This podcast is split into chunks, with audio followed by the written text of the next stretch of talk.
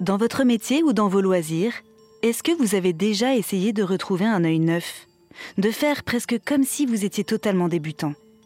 Cela permet de retrouver une certaine fraîcheur dans la pratique, mais aussi et surtout d'échapper à ces biais cognitifs, ceux que l'on a tous et qui nous conduisent à agir par automatisme, et pas forcément pour le meilleur.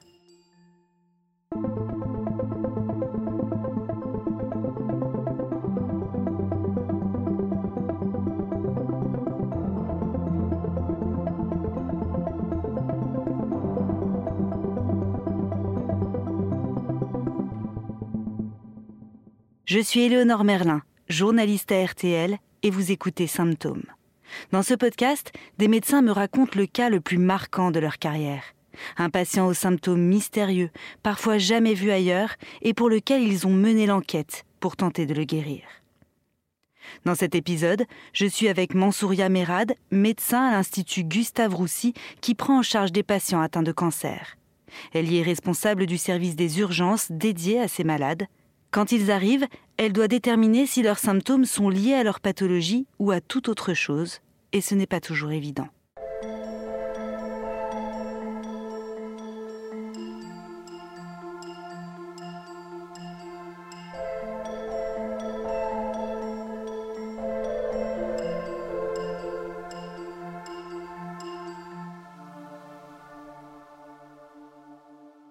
Ce matin-là, je m'en souviens bien parce que cette dame qui avait donc 50 ans, qui était accompagnée d'un de ses enfants et de sa sœur, c'est un, une fille de, 15 ans qui, était, avait l'air très proche de sa maman. Donc je les revois dans cette salle d'attente où la sœur de, la patiente est venue vers nous en disant ma, ma sœur ne va pas très bien. Est-ce que vous pouvez la voir rapidement? Elle est, elle est pas comme d'habitude. Écoutez-nous. Elle est quand même très très triste depuis euh, déjà quelques semaines, mais depuis deux trois jours, elle est vraiment pas bien. Elle dort beaucoup, elle veut plus manger, elle pousse quelques cris quand elle a mal, ce qui est absolument pas habituel. C'est plutôt une dame qui est dans la retenue, dans la, beaucoup de pudeur vis-à-vis euh, de sa famille. Bien au contraire, elle voulait toujours montrer à ses enfants qu'elle était encore en forme, donc elle faisait encore plein de choses. Et vraiment, depuis trois jours, elle était euh, nettement moins bien. Elle est, elle est tellement différente et c'est tellement pas elle. Euh, s'il vous plaît, est-ce que vous pouvez euh, la consulter rapidement parce qu'elle voit bien qu'il, qu'il pouvait y avoir un peu de délai. Il y avait quand même pas mal de monde déjà euh, dans le service. Donc on voyait une certaine inquiétude, même s'il n'y avait pas de symptômes finalement très inquiétants, puisqu'il n'y avait pas de défaillance vitale, il n'y avait pas de fièvre, il n'y avait pas de choses, de symptômes horribles. C'était vraiment une baisse de son état général avec une attitude qui n'était pas vraiment comme d'habitude.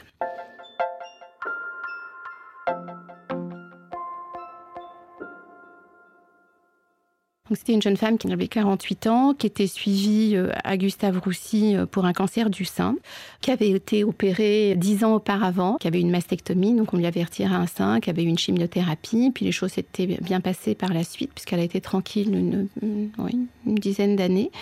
Et elle récidivait malheureusement sur un mode métastatique avec des métastases au foie et des métastases aux os.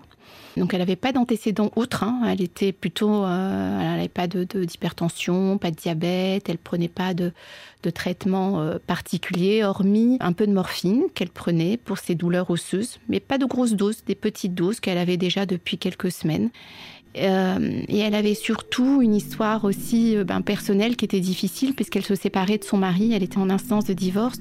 Euh, je vous raconte ça parce que ça faisait partie aussi un peu des symptômes qui étaient finalement un peu au premier plan dans cette histoire puisqu'elle était triste quand même depuis plusieurs mois.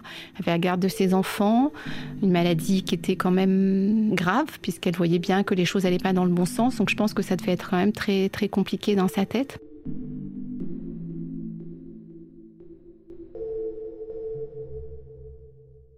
Quand on arrive dans le service, il y a une infirmière d'accueil qui accueille les patients. Donc cette infirmière vient m'en parler en fait. Donc c'est vrai que je lui dis écoute, essaye de l'installer. Elle me dit il y a sa fille qui est à côté. vraiment, ça a l'air d'être assez poignant. Donc je dis écoute, essaye de, la mettre quelque part euh, rapidement et puis je, vais venir voir. Mais en même temps, au fond de moi, je me disais ben rien de très urgent, je vais devoir euh, appeler potentiellement le, psychiatre ou la psychologue parce qu'il faut savoir qu'aussi qu'à l'hôpital on a un super service donc donc en psychiatrie, donc vraiment des spécialistes euh, qui peuvent venir nous prêter main forte dans ce type de situation. Donc j'étais plutôt dans cette posture là en me disant ça doit être une vraie détresse psychologique. La détresse psychologique, la docteure Mérad, comme les autres médecins de Gustave Roussy, y prête une attention particulière. Les patients atteints de maladies graves comme le cancer peuvent en effet connaître un syndrome de glissement. C'est quand ils arrêtent de se battre, de sauver les apparences, de s'occuper d'eux. Dans le cas de cette femme, ce serait bien compréhensible. Elle affronte une récidive agressive de son cancer, elle a déjà pris deux traitements qui n'ont pas fonctionné, et elle est seule avec deux enfants. La docteure Mérad a tous ces éléments en tête quand elle va la rencontrer. Je vais la voir et effectivement, donc il y a sa fille assise sur le lit à côté d'elle, lui tenant la main, et sa sœur aussi à côté, avec aussi beaucoup de retenue. Je voyais bien que c'était, ils avaient l'air assez perdus. Et avec cette dame qui était allongée sur son lit, qui les regardait pas beaucoup, je la trouvais assez euh, détachée vis-à-vis euh, vis-à-vis d'eux, mais qui était complètement cohérente, qui restait euh, très présente, répondant aux questions, puisque quand je, je, lui dis bonjour, elle me répond. Je lui demande pourquoi elle, elle vient nous voir et là, elle me dit, ben, je sais pas. Euh, oui, je suis très fatiguée, mais je pense qu'il s'inquiète beaucoup et que, ben, écoutez, j'ai pas très faim en ce moment et puis j'ai peut-être un peu mal. Euh, j'ai dit, mais vous avez mal où? Elle me dit, oh, je, je sais pas, j'ai mal partout. Je sentais donc un espèce de mal-être. Elle avait vraiment du mal à me répondre pas de l'agacement, mais je la sentais un peu détachée et un peu désabusée, en, presque en disant bah, écoutez, euh, voilà, je, je vais pas bien, et puis c'est tout. Je lui dis mais est-ce que vous avez pris votre traitement contre la douleur? Oui, mais oui, ça fait du bien, mais pas plus que ça. Donc bref, donc je me suis dit c'est peut-être aussi ces douleurs qui doivent peut-être l'user, etc. Donc je demande à la famille de sortir pour pouvoir l'examiner et je l'examine. Donc à l'examen clinique, il n'y a pas grand-chose. Je lui demande si elle a mal à la tête. Elle me dit qu'elle a mal à la tête de temps en temps. Je commence à l'examiner sur le plan neurologique, puisque comme je la sentais quand même plutôt triste, j'étais plutôt orientée sur l'examen neurologique. Donc elle n'a pas d'anomalie euh, des paires crâniennes, c'est-à-dire qu'elle elle voit bien, elle n'a pas du mal à avaler, je teste bien, je regarde bien euh, si elle a de, une paralysie quelconque sur le visage, euh, les membres supérieurs, les membres inférieurs, je demande si elle retient, si elle arrive à retenir ses urines, parce que comme elle avait quand même des métastases sur le rachis, c'est-à-dire sur la colonne vertébrale, on aurait pu aussi imaginer qu'il y avait des choses qui peuvent, qui peuvent suggérer que les métastases osseuses peuvent être en nette progression. Donc vraiment pas grand-chose l'auscultation cardiaque était bien, l'auscultation pulmonaire aussi, elle avait rien sur la peau, les articulations étaient libres. Donc vraiment un examen clinique assez pauvre. Sauf qu'il y avait quand même une petite chose qui m'avait quand même un peu étonnée, c'est que euh, quand je lui ai palpé le ventre, euh, elle a poussé une espèce de cri qui me paraissait démesuré. Donc je lui ai demandé si je l'avais fait très mal et elle me dit ben euh, non. Donc je lui dis mais pourquoi vous avez crié?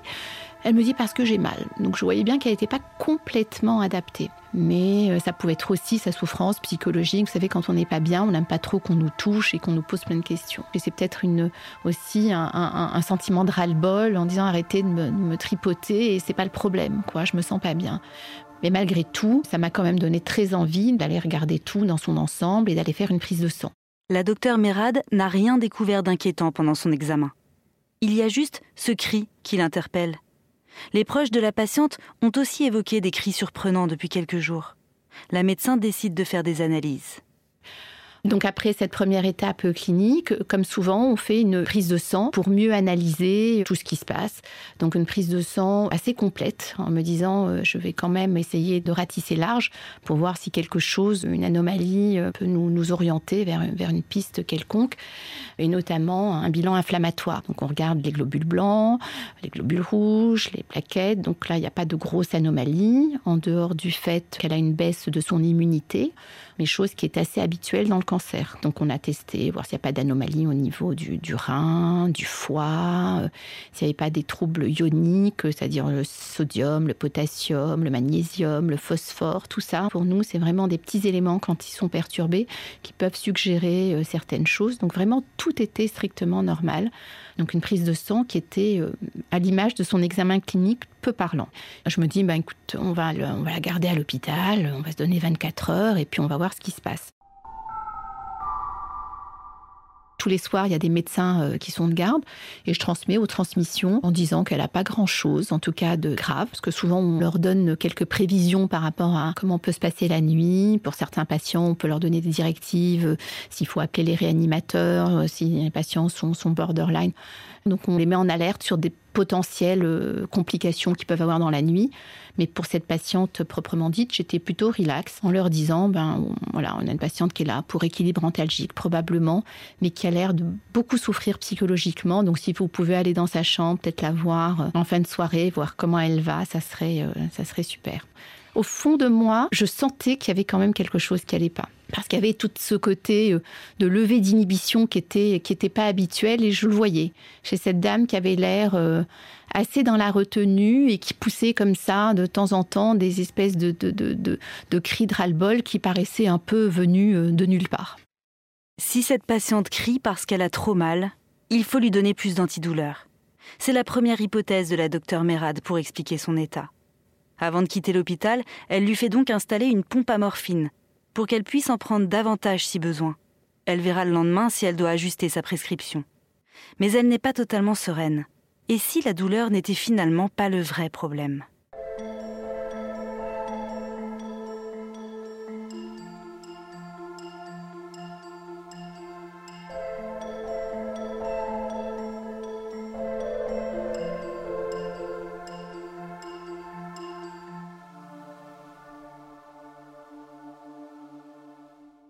Lendemain matin, en arrivant, donc on fait ce fameux staff où on screen tous les dossiers pour voir un peu comment s'est passée la nuit. Puis donc en arrivant, le médecin de garde me dit, écoute, elle était encore douloureuse, un, peu bizarre. Je suis venue, ben voilà, la voir comme tu me l'as demandé, mais euh, elle avait son, drap euh, sur la tête, donc j'ai à peine levé le drap et là, euh, elle a poussé un espèce de, cri qui était complètement désadapté. Elle me dit, enfin, on, est plutôt, est-ce que tu, tu rappelles plutôt le psychiatre? Je pense qu'elle est quand même très très mal psychologiquement puisqu'elle s'est mise à pleurer juste après.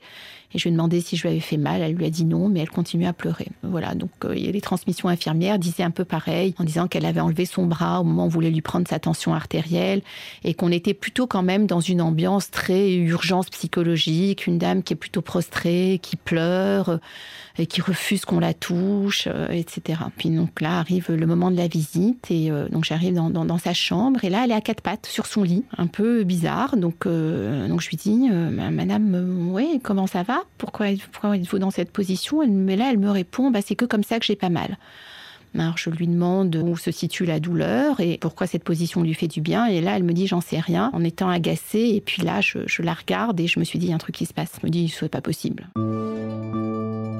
On peut se mettre dans cette position quand on a mal au ventre. Effectivement, chez les femmes enceintes, ça peut être aussi une position antalgique, plutôt dans les douleurs viscérales, abdominales, effectivement, quand on est position un peu en chien de fusil, où on a vraiment besoin d'être recroquevillé, enfin vraiment, qui signe plutôt une, effectivement des choses qui se passent plutôt au niveau digestif.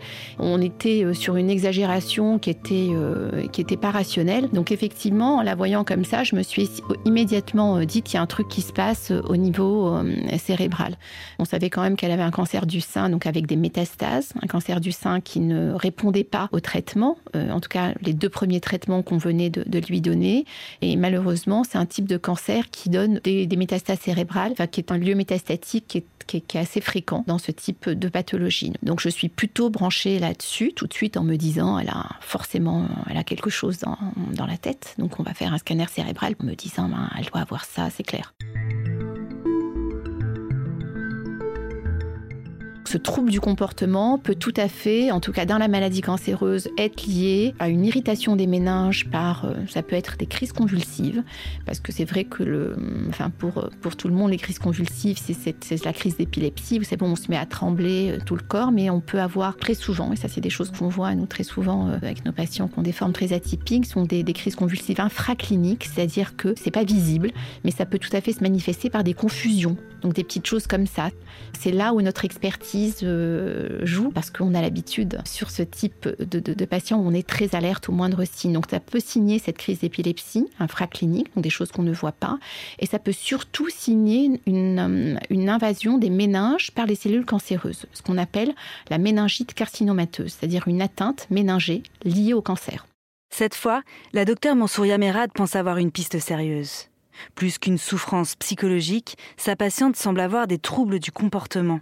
Cela pourrait être le signe que des cellules cancéreuses sont arrivées à son cerveau. Une complication malheureusement possible de son cancer du sein. Il faut vérifier. On a la chance d'avoir un super plateau technique à l'hôpital. On a les examens très vite. Donc on a le scanner dans l'heure. Et là, le scanner cérébral est strictement normal. Donc euh, je suis un peu euh, étonnée, mais un truc en moi me dit il faut quand même qu'on aille très vite parce que je vois bien quand même que cette patiente est de plus en plus prostrée dans son lit. Euh. Donc on décide de faire, de faire quand même un électroencéphalogramme, donc cet enregistrement qui permet de voir si on a des crises, une crise d'épilepsie qu'on a aussi rapidement, puisque dans les deux heures, on a ce scanner et cet examen qui, lui, par contre, nous montre qu'il existe euh, un tracé un peu ralenti qui pouvait effectivement suggérer qu'il y avait quelque chose qui se passait au niveau cérébral. Donc un tracé, ce qu'on appelle encéphalitique, c'est-à-dire un tracé qui pouvait nous dire il y a une inflammation de l'encéphale, donc du cerveau mais pas de crise d'épilepsie euh, enregistrée on reste très présent sur le plan clinique. On va la voir régulièrement, euh, moi, les internes, euh, l'infirmière qui s'en occupe. On a une espèce de roulement euh, où on, la, on va la consulter toutes les 30 à 40 minutes et on voit bien que euh, son état clinique ne s'améliore pas et toujours sur le même mode, sur le mode où elle a euh, des troubles du comportement finalement, avec ses, douleurs un peu et ses, gémissements inadaptés et une espèce de, d'apathie et de, et, de, et de distance vis-à-vis de ses symptômes qui sont pas normaux puisqu'elle nous regarde avec un regard un peu hagard alors qu'elle gémit, on lui prend la tension artérielle, elle bouge son bras, elle le retire, elle comprend pas très bien pourquoi on s'acharne à l'embêter. Euh, elle, est, euh, plutôt en train de nous dire laissez-moi tranquille, euh, oui j'ai mal, et puis voilà, et puis c'est tout, donnez-moi ce qu'il faut pour la douleur. Donc elle nous envoie un peu balader. On décide de faire rapidement encore une IRM cérébrale parce qu'on sait que l'IRM est quand même un, examen plus sensible que le scanner. Donc cette IRM est faite aussi rapidement et cette IRM est normale.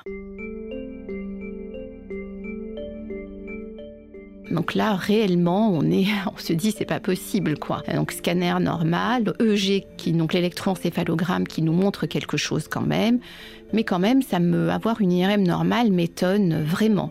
L'IRM montre très souvent des, signes, euh, voilà, même s'ils sont pas très euh, probants, mais il peut y avoir des moments des mini anomalies qu'on n'avait pas. Le mystère s'épaissit. Les imageries cérébrales ne montrent rien et la docteure Mérad ne comprend pas. Il lui reste un dernier examen qui pourrait lever le doute, la ponction lombaire. Elle ne l'a pas faite jusqu'ici car c'est un examen lourd pour une patiente déjà affaiblie par ses traitements. Pourtant, elle se dit que ça devient une nécessité. Surtout qu'on ne sait jamais. Et si cette patiente n'avait pas de métastase au cerveau? Et si elle souffrait d'une pathologie sans aucun lien avec son cancer?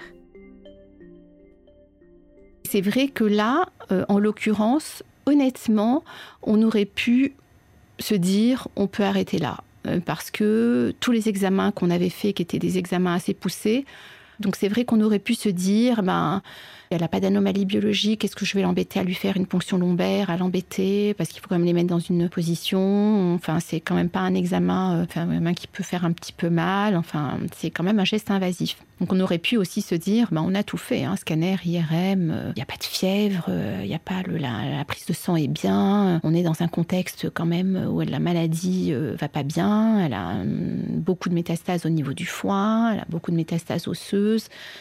On est sur une troisième euh, ligne de traitement hum, qui peut aussi ne pas très bien fonctionner. Donc bref, on aurait pu aussi euh, se dire, il faut peut-être la laisser tranquille euh, et ne pas l'embêter. Mais c'était un peu au fond de moi, je, me disais, c'est pas possible. Il, faut qu'on trouve un truc, un truc brutal comme ça.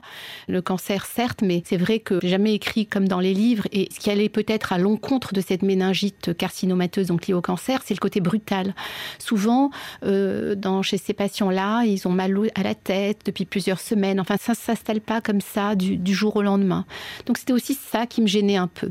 Je me disais, euh, cette patiente, tu l'aurais eu euh, dans ton service à Paul Brousse, de l'autre côté euh, de la rue, et pas dans un institut de cancérologie. À la limite, tu aurais fait la ponction lombaire dès le, dès le départ. C'est vrai que ça, c'est quelque chose où je me disais, il n'y a même pas de doute, il faut, il faut y aller.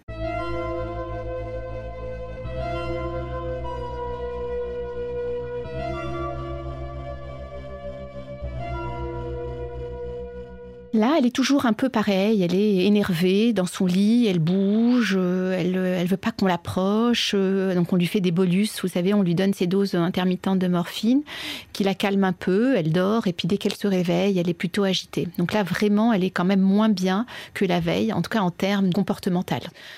On était plutôt dans une ambiance qui n'était pas quand même très très gaie pour pour cette patiente. C'était on était plutôt il faut tout faire pour pouvoir l'aider au mieux et, la ponction lombaire restait le seul examen euh, qui restait à, faire dans ce contexte.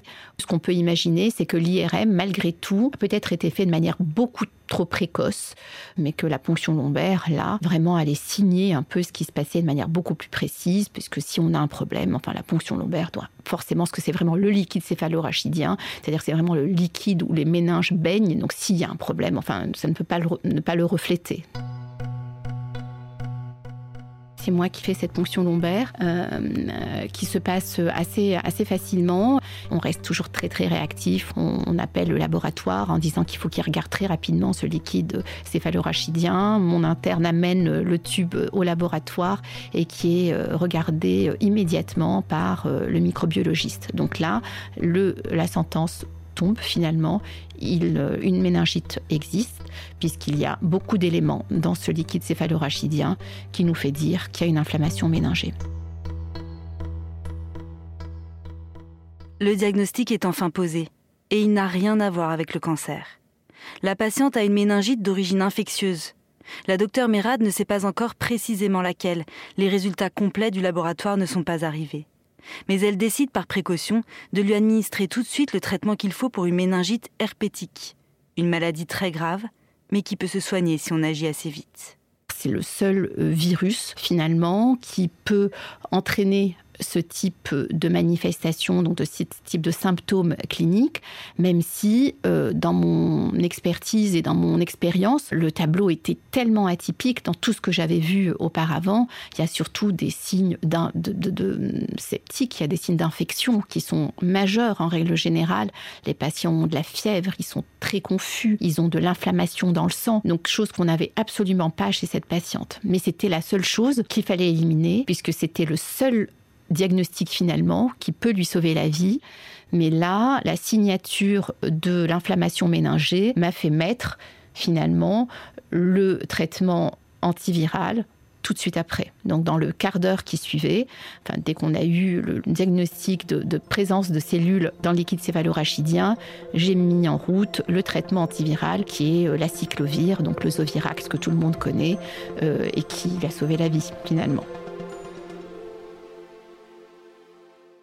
Donc ça, c'était quand même pour nous un diagnostic assez, incroyable parce que sur ce tableau clinique tellement atypique, tellement peu habituel, elle serait arrivée avec le même tableau avec de la fièvre. Je peux vous dire qu'elle aurait eu la ponction lombaire euh, le, jour même et je me serais peut-être juste contentée du scanner, si vous voulez. On n'aurait pas fait euh, l'IRM, l'électroencéphalogramme, etc. Donc ça, c'est sûr que euh, la, la démarche diagnostique aurait été beaucoup plus rapide. Mais on a été rapide quand même puisqu'on a fait le diagnostic en moins de 48 heures. Et encore une fois, euh, je pense que si le diagnostic n'avait pas été posé, si le traitement euh, antiviral n'avait pas été mis précocement, cette patiente serait décédée dans les quelques jours euh, qui suivaient. Donc c'est une belle histoire.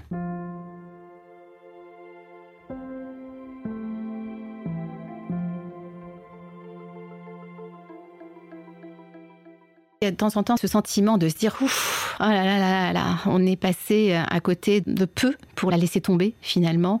Et on est allé la voir, oui, très content nous parce qu'on savait qu'on allait lui sauver la vie, mais elle a même pas, nous a même pas regardé, elle n'a pas réalisé. Mais en même temps, bon, avec beaucoup de retenue, on était quand même plein d'espoir. La famille est arrivée et puis je revois encore ces enfants terrorisés puisque bon, euh, ils avaient l'air d'avoir une adoration pour leur maman et cette sœur avec qui elle avait l'air d'être très fusionnelle en leur disant, écoutez, il y a une cause potentiellement curable et c'est probablement pas le cancer et c'est probablement pas une dépression. Et je me souviens des, des, des, mots de cette jeune fille euh, qui, qui m'a dit donc ma maman va redevenir comme avant et ça c'est vrai que c'est... Euh, à ce moment-là de notre entretien, la docteure Mérad est très émue. Elle repense à cette famille déjà éreintée par la maladie, qui reprend espoir. La patiente a rapidement été guérie de sa méningite, et un mois plus tard, elle a pris un troisième traitement pour son cancer puis l'Institut Gustave Roussy a pu lui proposer un essai thérapeutique qui a bien fonctionné jusqu'à sa rémission. Finalement, dans cette histoire, effectivement, il y a plein de leçons. Il y a d'abord une leçon, en tout cas pour nous, médecins, et pour les plus jeunes, d'abord d'avoir beaucoup d'humilité. D'humilité vis-à-vis de notre métier, vis-à-vis de nos connaissances, car effectivement, c'est quand même des études longues où il faut qu'on apprenne plein de choses, mais il y a aussi ce, feeling, cette, expertise qu'il faut qu'on continue à développer euh, sur le terrain, finalement, et, en étant euh, très proche des, patients, de les écouter, d'écouter les patients, d'écouter les familles, puisque finalement, là, l'intérêt interrogatoire familial a été très important pour nous dans la démarche diagnostique puisqu'ils nous ont alertés sur ce trouble du comportement finalement dès le départ. Donc importance vraiment d'analyser le, patient dans son ensemble et de garder cette curiosité, de chercher et d'essayer de comprendre, de comprendre toujours tout. En médecine, il faut le faire. Il faut le faire parce qu'on a des vies humaines entre les mains. On ne sauve pas des vies tout le temps, mais on sait ce qu'on fait, on sait ce qu'on doit faire et on décide de nos traitements en fonction. Et ça, on doit absolument rester sur cette ligne de conduite, essayer de comprendre ce qui se passe. Parce que c'est pour ça qu'on fait ce métier-là. Et après, effectivement, en tout cas dans mon, dans mon métier maintenant, euh, chez ces patients qui sont graves, finalement, on a quand même beaucoup de patients qui sont très avancés dans la maladie. Ces patients-là, pour certains d'entre eux, on peut avoir des, durées de vie euh, limitées, de plus en plus longues, heureusement, maintenant avec nos nouvelles thérapies. Mais toutes ces complications, même celles qu'on vient d'illustrer, peuvent leur faire raccourcir leur vie de manière drastique. Donc l'importance finalement de garder cette curiosité, de s'acharner, même si euh, effectivement les patients sont très graves, ont des maladies très graves, même quand l'issue est fatale, c'est très important pour nous d'aller au bout de notre réflexion, au bout de notre diagnostic. D'abord, ça nous permet d'être serein et d'avoir cette sérénité, d'avoir tout fait pour le patient. Et c'est très important pour nous et très important aussi pour les familles. Parce que même quand l'issue est fatale, bah, le sentiment d'avoir compris, de leur avoir expliqué, d'avoir vu notre démarche finalement pas forcément acharnée, mais en tout cas une démarche diagnostique, énergique, déterminée pour comprendre ce qui se passait. Mais faire tout ça, faire tous ces examens aide pour le cheminement de tout le monde, le cheminement euh, pour le patient, pour les familles, d'accepter l'issue, qu'elle soit bonne ou mauvaise. En tout cas, quand elle est bonne, c'est formidable.